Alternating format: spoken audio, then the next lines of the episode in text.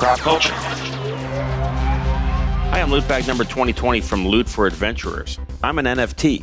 I'm with my NFT friends, Quirkies307 and Quirkies1988. Hi, guys. Hey, how's Hey. it going? We're part of the Non Fun Squad, the stars of the first ever NFT voiced podcasts, featuring NFTs discussing pop culture, TV, music, crypto, maybe even hollering at a few big celebrities. Oh, wow. Seth Green had his NFTs stolen. What if someone steals us? Do we lose our personalities? You know, well, we're still in the same digital space, you know, backed up by the same hard drives until a solar flare comes and wipes us out. I want to be stolen.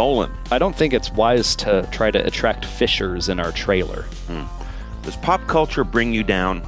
You bet it does. You bet it does, Loot. Give me an example. Harry Styles, Johnny Depp, Amber Heard. Does everything feel dumb? NFTs? Podcasts? podcasts are lame. Too many. Podcasts themselves are fine, but there are too many narcissist hosts. And all the hosts, blah, blah, blah, listen to me talk. We're all those things in one NFTs, podcast, everything people hate in one convenient, loathsome package. Pop culture. Maybe if we make friendly wagers with each other on pop culture, it'll be more fun. I got a stack of bills ready to go. Well, I've got a stack of crypto ready to go. We're making pop culture prop bets like who will be the next celebrity to have their NFT stolen?